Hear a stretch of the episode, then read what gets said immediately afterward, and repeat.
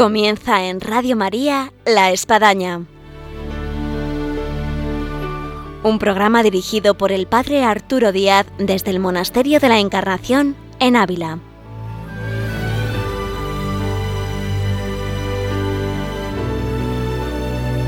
Hola, muy buenos días. Bienvenidos a La Espadaña. Les habla el Padre Arturo Díaz. En nuestro programa del día de hoy podríamos decir que es un momento histórico porque ya después de más de tres meses del confinamiento que hemos vivido, tenemos por primera vez, después de todo este tiempo, un programa en vivo con nuestros invitados de honor en esta ocasión, tres neosacerdotes de la Arquidiócesis de Madrid que fueron ordenados el 20 de junio.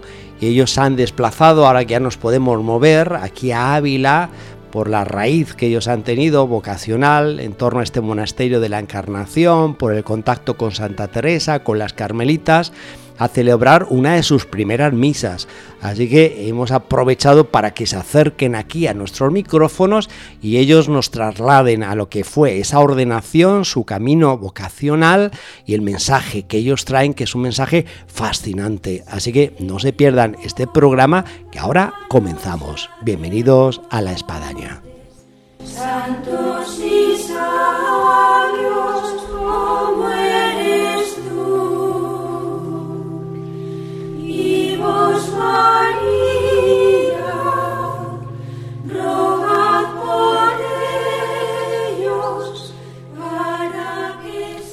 Como comentábamos, tenemos a tres neosacerdotes de la Arquidiócesis de Madrid con los cuales vamos a conversar en este programa tan interesante y tenemos con nosotros, hay dos Alejandros. Alejandro Ruiz Mateos. Muy bien, y el otro Alejandro, Alejandro Pulido Pulido, dos veces. bueno, y tenemos a alguien que no es Alejandro, que es... Manuel Crespo. Muy bien, bienvenidos aquí a Radio María, el programa La Espadaña, que decíamos que es histórico en el sentido de que es el primer programa que tenemos después de meses aquí en vivo y en directo, en micrófono, sin llamada telefónica, sin in- interferencias, sin nada. Así que bueno, la audición para los oyentes va a quedar fantástica porque es pues, mucho más nítida, no cabe duda. Eh, comenzaríamos, que yo creo que muchos oyentes se pueden preguntar, aunque no es fácil responder, pero bueno, tenemos aquí sacerdotes nuevos, inteligentes, jóvenes, que nos pueden darse una pincelada de lo que ha- supuesto su vocación. Así, en breve, ¿cómo nos podéis relatar eh, lo que ha sido el inicio y el culmen ahora en la vuestra ordenación de este camino vocacional? Está complicado porque siempre hay palabras, pero vamos, tenéis que de que sois capaces. Además, los tres no los veis, pero tienen gafas, así que es símbolo ¿eh? de un nivel intelectual. Pues empezamos por el más joven, yo tengo 30 años y el inicio ha sido, bueno, pues desde que tengo uso de razón, desde que soy pequeño, eh, desde muy niño, yo sentía la llamada a la vocación sacerdotal.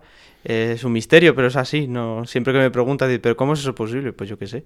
Son cosas de Dios. Dios los- las Es que hace así. no, es un misterio. Si no fuera un misterio, pues claro, se puede explicar, pero como es un eh, eh, misterio. la, misma palabra lo, la misma palabra lo indica, pero bueno, aún así siempre te dicen, pero, pero explícamelo. No, no puedo, simplemente te puedo decir que de hecho, cuando yo era niño, pues sentía que el Señor me llamaba a ser sacerdote y lo decía así con total naturalidad, que yo quería ser sacerdote de mayor, también quería ser profesor y payaso. Dice mi madre que las tres cosas se han cumplido. ¿Ah, sí? Eh, pero bueno, la cuestión es que mm, lo curioso también es que yo nací eh, en una familia pues cristiana de raíz, pues como Sí. tantas familias de mi época, tengo 30 años, y pero no muy practicante. Y aún así, en ese ambiente que no me invitaba a la oración, etcétera, pues yo era un niño que me encantaba estar con el Señor, rezar, eh, leer la Biblia y pensaba mucho en Él y era mi mejor amigo, lo sigue siendo, gracias a Dios. Y, y por eso he podido responder a la vocación. Hablabas un poco de origen y final, pues es un poco, bueno, final, que es un inicio, ¿no? Este paso de la Sí. ordenación sacerdotal, pues es un poco eso. Una amistad que se ha mantenido fiel por parte de Jesús. Yo le he ido conociendo cada día más, le sigo conociendo y a raíz de eso, pues he podido responder Muy a bien, esta vocación. pasando al otro lado, que es el- la parte más madura de los tres, Sí, que es Manuel, que, que- que nos puede decir esta pincelada vocacional. bueno, en principio que tengo más de 30 años. y cuando yo me tomé más en serio la, vocación sacerdotal fue haciendo el Camino de Santiago. Con unos amigos eh, quedamos para hacer el Camino de Santiago en bicicleta, desde Pamplona pues hasta Santiago. Fue divertidísimo ese, tiempo de camino Y, y, bueno, pues la verdad es que pedaleando, pues uno va pensando ciertas cosas también, ¿no? Luego a raíz del Camino de Santiago, conocí, eh, estos amigos que venían con nosotros, pues nos propusimos ir en la Semana Santa del año siguiente al monasterio de Leire. Y ahí en el monasterio de Leire, pues ya es que profundicé más Otra en pedalada esta... diferente. ¿Perdón? ¿no? Fue otra pedalada diferente. Sí, sí, sí, sí, sí, pero en la misma dirección. Siempre en la misma dirección. Y ahí ya fue, bueno, pues estuve hablando con el maestro de novicios, le contaba yo mis eh, preocupaciones eh, sacerdotales y, y, bueno, pues ahí se fraguó más en serio. Muy bien, y pasamos al otro Alejandro. Pues yo señalaría dos momentos, eh, tres, tres momentos, eh, tres momentos y dos lugares. Un primer momento es, como tantas otras vocaciones, por cierto, eh, fue en Cuatro Vientos con Juan Pablo II, en, en, el 2003, en su última visita a España, con ese, si sientes que el Señor te llama, pues sé valiente, da un sí generoso, vale la pena dar la vida a la causa de Cristo, ¿no? Ese fue como el primer momento. El segundo momento fueron diez años después. O sea, fui, fui, lento, fui lento para ir meditándolo y madurándolo. Y fue un viaje a, a la India, a Calcuta, donde todo otra vez eh, volvió a removerse y, y, volví a planteármelo otra vez. Otro momento fue Haití, ¿no? Ese viaje también famoso. Ese lo compartimos. Lo compartimos, sí, sí, fue toda una, una aventura. Con el que, terremoto de Haití. Sí, sí. Aquello fue tremendo y ahí también, pues, no se, se, fue certificando, ¿no? Esa vida de, de, entrega. Y como lugares, pues iba a decir dos lugares, ¿no? Un lugar es a raíz de ese viaje de Haití, donde pude conocer al Padre Arturo, pues el Carmelo, donde me gusta venir a descansar, a, a, rezar, a meditar, y a través de otra mediación del propio Manuel, pues conocer Leire, ¿no? También un lugar donde me gusta retirarme todos los años, pues cuatro o cinco días, ¿no? Yo, según estáis hablando, yo estaba recordando que, vamos a decir, también tuvimos un programa histórico con Alejandro y con Manuel, porque después vino el estado de alarma. Y ahí me acuerdo que habíamos emplazado a todos nuestros oyentes a ir a la Catedral de la Almudena para la ordenación sacerdotal del 9 de mayo, que pues, pues que no hubo ordenación el 9 de mayo. O sea, has tenido que trasladarse al 20 de junio, nada, ayer. Y yo creo que es bueno que podáis relatar también de una forma breve los tres lo que ha supuesto para vosotros eh, este momento de ordenación, que es difícil ponerlo en palabras, no cabe duda, pero que también ha, tenido eh, eh, esta sustancia que pues no todos las hemos tenido en nuestra ordenación, de ver una, una ordenación que es aplazada, uh -huh. incluso en un inicio sine die, sí. y luego un 20 de junio, de la, al cual solamente puedes invitar a, a 13, ¿no? Era sí, 17, a 17, 17, por cada uno, donde se te quedaban atrás, me imagino, bueno, desde familiares, amigos, amigos parroquianos, sí. y bueno, ¿a quién invito yo? De, a, a 17. Sí. Eh, ¿Nos podéis relatar en breve cuál ha sido para vosotros la vivencia de ese 20 de junio? Sé yo, el momento de la... Yo, yo, lo definiría desde que nos dijeron... Sigue hablando Alejandro, para los que no sí, nos ven, perdón, que son Alejandro todos. Ruiz Mateos. yo desde que nos dijeron eh, que no, o sea, que lógicamente se aplazaba hasta que nos dieron la nueva fecha, prácticamente pasaron 40 días.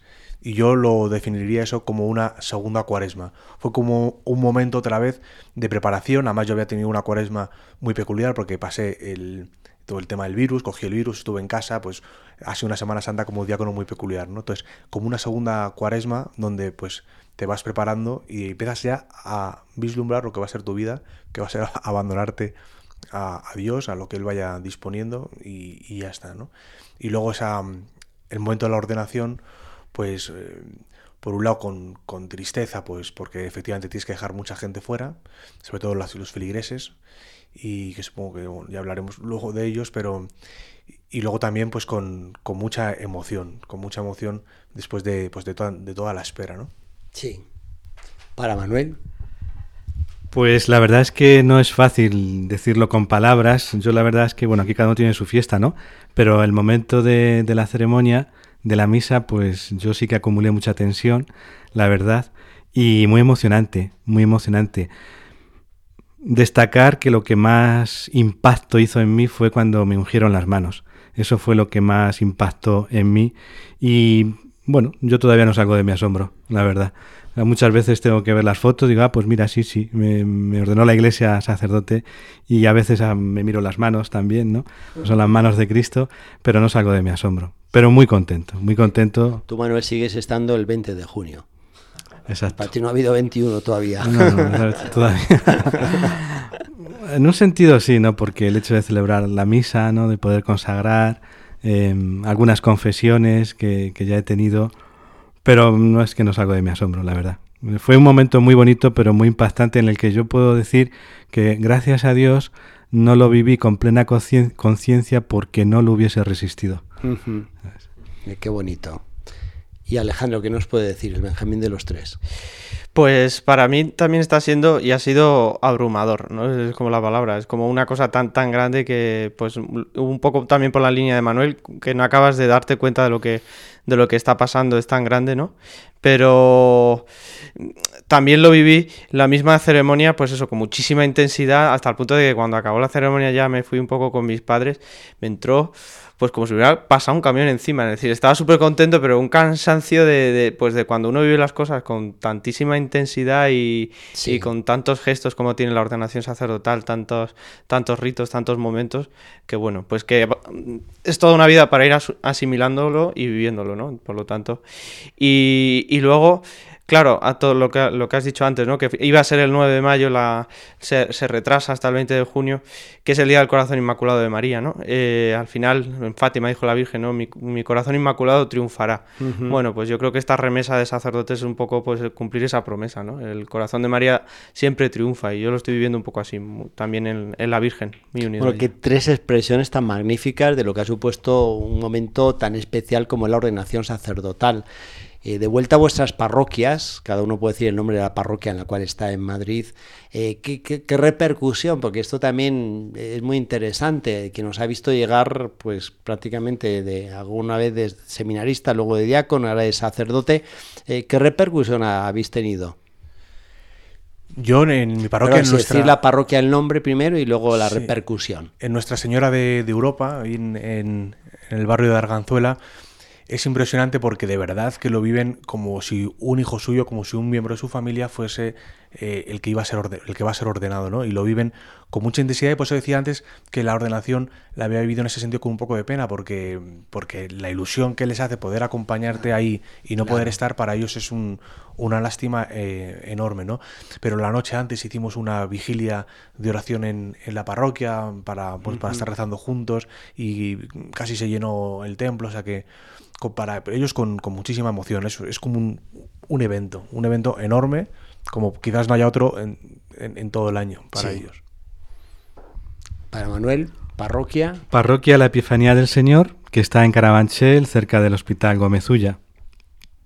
Mira, esta mañana una, una, una señora que ha, venido, que ha venido a misa me dice, estoy muy contenta porque tenemos un sacerdote nuevo para nuestra parroquia y un sacerdote para nosotros.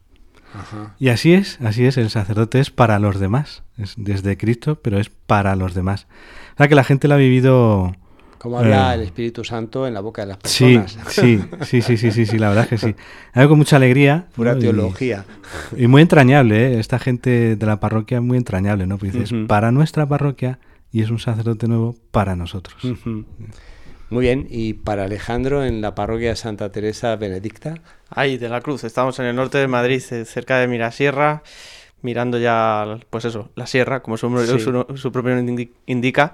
Eh, en mi caso, la parroquia lo está viviendo con, con muchísima intensidad, la gente se está volcando eh, todo este tiempo ya que llevo de sacerdote la gente y la preparación está siendo impresionante, ¿no? Por eso decía también que estoy abrumado, ¿no? Eh, pero también lo estoy viviendo, mira, es curioso, en la misma parroquia como un impulso misionero, ¿no? Porque pensamos también y lo, también yo tuve una vigilia como Alejandro eh, el día de antes de la ordenación y hablábamos, ¿no? Y el Señor me ponía en el corazón los que no están, ¿no? Del barrio, que también forma parte de la parroquia, porque la parroquia no solamente son los que vienen, sino también los alejados, los que no se acercan a la parroquia hasta el punto de que una de las primeras gracias que he tenido de sacerdote ha sido que la tercera o cuarta confesión, pues es de un chico que llevaba mucho tiempo sin venir, sin pisar una iglesia y que sintió como la necesidad de, de acercarse al templo y confesarse. Dices, bueno, pues el Señor está poniendo ahí este deseo misionero de, de que lo que ha dicho Mano, ¿no? Un sacerdote para todos, pero es que es para todos, para la gente también alejada. Vamos a escuchar una música que nos habla precisamente del sacerdocio y vamos a responder después de esta música a, esta pregunta. Eh, ya que habéis alcanzado la cima del sacerdocio, bueno, ¿qué es lo que veis ahora por delante? Que siempre es interesante después de subir a esta gran cumbre. Escuchamos la música y ahora nos responden.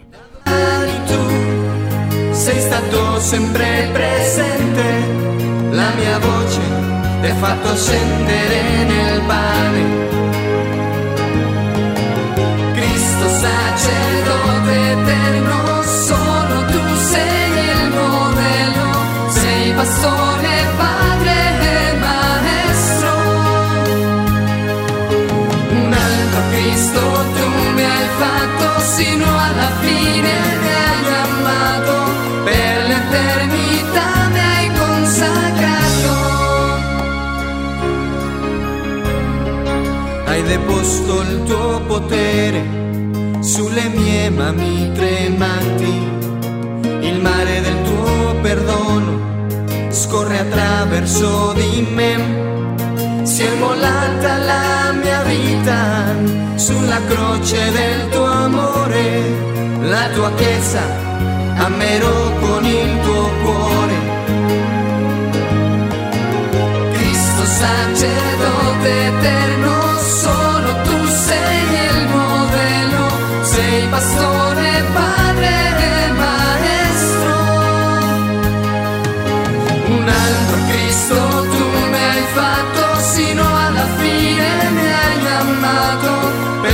per l'eternità mi hai consacrato.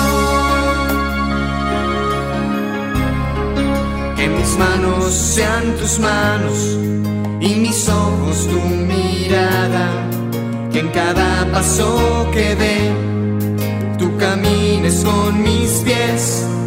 Me has pedido que termine la misión que comenzaste y te anuncie hasta el último rincón.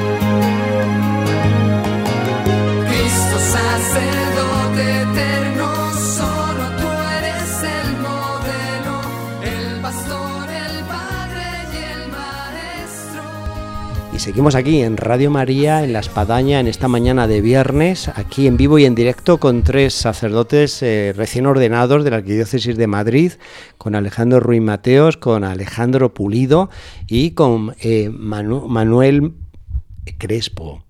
Y estábamos dejando una pregunta en el aire antes de esta música y era, bueno, ¿qué es lo que ahora veis después de la ordenación de haber llegado a esa cima que ha supuesto años de espera, de intensidad, en fin, de oración, de preparación? ¿Y quién comienza? Alejandro Pulido, el Benjamín. Muy bien, Alejandro. Pues será por la inexperiencia, pues pues yo la verdad es que ahora no veo nada, en el sentido de en el sentido de que es como pues mira una cosa curiosa, cuando íbamos en la, en la, en la cola de la para de salir en la ordenación, nos estábamos ahí colocando y íbamos por número y ninguno, bueno, yo por lo menos no me acordaba del número y nos pasaba varios y le dije a un compañero que tenía al lado, "No sé a dónde voy" y me dijo, la mejor definición de lo que nos va a pasar ahora en la ordenación sacerdotal, ¿no? Es decir, verdaderamente el Señor toma las riendas de la vida y te expropias, ¿no? Y entonces, ¿cómo lo vivo yo ahora? Pues como eh, la perspectiva es ir poco a poco, aprender un poco a ver de qué va esto y cómo vivirlo, pues sin quemar cartuchos, sino poco a poco y un poco en esa disposición de que el Señor vaya indicando él por medio de la Iglesia y de pues de lo que in- diga su corazón, Sí. pues dónde tengo que vivir este ministerio que me regala. Muy bien. ¿Quién se anima? Manuel. Esta misma pregunta me la hacía yo eh, los días previos a la ordenación que estuvimos de ejercicios espirituales y, y, bueno, yo creo que lo comenté con vosotros también, ¿no? Em, lo que dice en la carta a los Corintios, ni el ojo vio, ni le he oído yo, ni jamás eh, hombre puede imaginar no lo que vendrá en adelante. Pero claro, y será eh, muy bonito, será una aventura. Mira, el, el- el director espiritual que nos dio los ejercicios decía, es una vida que es una aventura, pero no somos aventureros. Entonces, bueno, pues vamos a ver, la verdad es que Dios me suscitó esas palabras, ni el ojo vio, ni el oído yo, ni el hombre jamás pudo imaginar, y mi respuesta dije, Majo, esto promete. Pues yo Sí, diría, Alejandro. mm, pero brevemente dos cosas. Una, cómo veo lo que, lo que está por llegar, ¿no? Pues por un lado comparto, lo veo con aquello, con lo que recé en el momento en el que estaba postrado en el suelo mientras escuchaba la Litania de los Santos, que para mí fue un momento más impactante, siendo un gesto que ya había hecho el año anterior con el diaconado. Y se repetía el gesto, pero fue distinto. Y yo ahí rezaba diciendo, pues esto, aquí estoy, tirado en el suelo, ¿no? Totalmente entregado. Me entraban ganas de poner la- las manos en vez de debajo de la frente para no tocar, como en cruz, ¿no? Diciendo una vida entregada de lo que sea, ¿no? Y así es un poco como lo vivo. Pues, eh, pues como decía Alejandro, no sé dónde voy, donde el Señor quiera. Y luego, por otro lado, pues uno siempre tiene sueños, ¿no? Se imagina el sacerdocio o el ministerio de alguna manera. Para mí, muy identificado además con San Juan Pablo II, los jóvenes y la familia eh, les doy muchísima importancia. Vivimos en una España total, Europa, totalmente descristianizada, siempre se ha dicho, y es verdad, que la primera iglesia es la familia, y yo creo que ahí es otra vez donde hay que volver no a retomar. Entonces yo, pues para mí eso, los jóvenes, la familia, el trato personalizado, el uno, uno con uno, que eso ya, pues mucha dedicación, mucho tiempo y mucha disponibilidad, ¿no? Pero así es como yo lo concibo. Mm, yo haría un- una pregunta que yo creo que está en la boca de muchos oyentes, eh, porque siempre que uno escucha a alguien que ha llegado, en vuestro caso, a la ordenación sacerdotal, pues no cabe duda que, habéis sido ungidos y tenéis un resplandor, ¿no? Entonces, aprovechando este resplandor, eh, ¿qué, qué mensaje podríamos llegar a dejar para aquellos que se vieron en la situación que vosotros habéis relatado, que pasasteis haciendo el camino de Santiago, de, estando en Calcuta, desde niño pues soñar que uno podía llegar a ser sacerdote. Bueno, para los que están en esa situación que vosotros vivisteis, eh, ¿cuál sería el mensaje vocacional que, que, que- podéis dejar? Comienza Alejandro de vuelta. Pues eh, yo diría que mm, lo que dijo Juan Pablo II, que merece la pena dedicar la vida a la causa de Cristo, ¿no? Eh, y para eso es necesario, muy importante, ser valiente, mm, solo nos dará la felicidad hacer la voluntad de Dios, y me parece imprescindible pues que el que tenga esta situación que busque un buen acompañante, un buen director espiritual con el que pueda hablar, que puede ir ayudándole a discernir qué es lo que el Señor quiere de su vida. ¿no? Yo solo llevo ordenado mm, unos cuantos días y tengo esa, esa sensación ya de que verdaderamente merece la pena. ¿no? Muy bien. Manuel. Pues yo ratifico las palabras que dice Alejandro. Búscate un director Como los espiritual. adolescentes, ¿no? ¿eh? Yo digo lo mismo. Yo digo lo A mismo. siguiente. Sí. Es búscate un director espiritual que, con el que puedas hablar de todo con franqueza y con sinceridad. Y luego, mira, a Dios no le importa de dónde seas, a Dios no le importa cómo seas, ni a Dios le importa tu pasado. Confía en Dios y confía en ti mismo. Bueno, pues dejamos estos dos puntos importantes, director espiritual y confianza. Y yo por último también, para mí ha sido muy importante la familia. Es verdad que decía antes que mi familia no era muy practicante, pero es una familia que me ha dado unos valores de pues de esfuerzo, de trabajo, de unidad y de amor, pues que me permiten responder. Yo lo he visto en mis padres, ¿no? Su fidelidad, etcétera, me permiten decir sí. Pues qué importante tener buenos referentes y vivir muy anclado en la realidad. Es decir, mm, si queremos responder al Señor tenemos que tener pues raíces, ¿no? Entonces, conocer nuestras raíces y ponerlas delante del Señor y luego acudir a la iglesia. No solamente al acompañamiento espiritual, que es tan importante, sino también vivir la fe en la iglesia. Las vocaciones no son, no son setas que salen ahí de repente, sino que son fruto de la vida de la iglesia. Entonces hay que vivir la iglesia, cada uno donde le toque, en una parroquia, un movimiento, un grupo, pero no quedarse solo. En estos momentos ser so- estar solo es, es ser un francotirador. Muy bien, pues dejamos estas invitaciones, estas indicaciones que son muy claras en un proceso vocacional y que pueden ayudar a muchos de nuestros oyentes que a lo mejor en un futuro, y ojalá que sea no muy lejano, pues pasan aquí por los micrófonos de la espadaña diciendo, "Uy, yo es que escuché a tres nuevos sacerdotes, a raíz de ahí, pues yo que estaba medio de seta me he convertido en un roble, en un árbol, estos frondosos, robustos, ¿no? Oye, es un gustazo teneros aquí. Qué pena que el tiempo siempre nos sabe como a poco, pero bueno, como bien nos indica San Juan de la Cruz, ¿no? Para las cosas de Dios no existe el tiempo. Eh, así que os acompañamos en este caminar que emprendéis ahora como neosacerdotes, eh, con toda nuestra oración, con todo nuestro apoyo y esperemos Dios mediante que muchas veces podáis seguir viendo por aquí para poder relatar cómo ha ido este nuevo camino que ahora comienza. Eh, muchas gracias a los dos Alejandros, Alejandro Ruiz Mateos, Alejandro Pulido y a Manuel Crespo y saludos a todos los parroquianos que os escuchan desde Radio María. ¿Eh? Muchas gracias. Llegamos así al final de nuestro programa del día de hoy en la Espadaña en Radio María que nos gustaría continuar, pero tiene su límite porque hay que dar paso al siguiente programa y invitamos a todos aquellos que han escuchado este programa y de manera especial a los que están con la actitud vocacional que, que sientan la respuesta que, que, hay atrás de sus vidas y lo maravillosa que puede ser la trascendencia que puede tener. Les esperamos en nuestro próximo programa de la Espadaña Dios mediante el próximo viernes. Hasta entonces.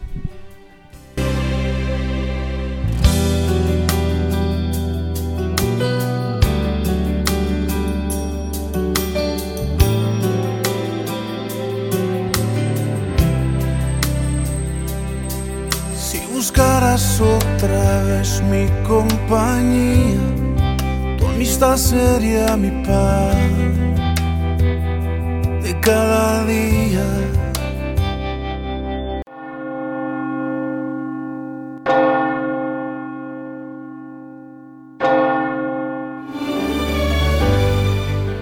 Han escuchado en Radio María La Espadaña, un programa que dirige el padre Arturo Díaz desde el Monasterio de la Encarnación en Ávila.